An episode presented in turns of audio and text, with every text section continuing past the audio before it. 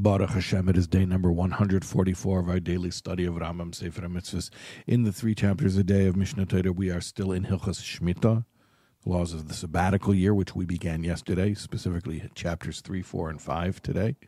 And corresponding to those laws, we are learning today several mitzvahs that have to do with the sabbatical year.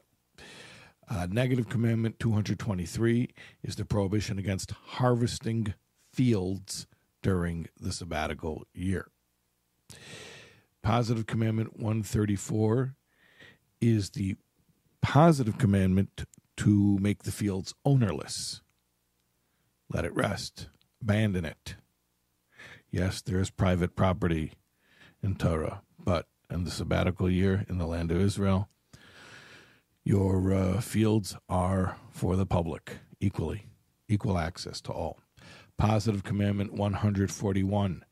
Now, here is a another aspect of the sabbatical year, which is not agricultural per se, but rather financial, and that is to forego loans on the sabbatical year. If you have a debt, if you are the creditor and you hold a debt that somebody else owes you, you have to relinquish that debt in the sabbatical year. Uh, negative 230 is the prohibition against collecting a debt after the sabbatical year.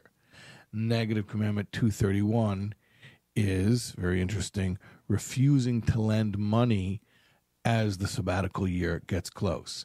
In other words, person says, "Well, I know if I lo- if I loan this money, let's say it's year number 6 already it's coming very soon, the sabbatical year, and I won't be able to collect my, my loan. So therefore, I'm not going to give a loan.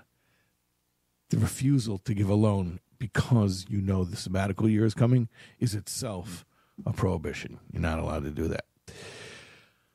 Okay, those are mitzvahs today. We will see you for more tomorrow, God willing.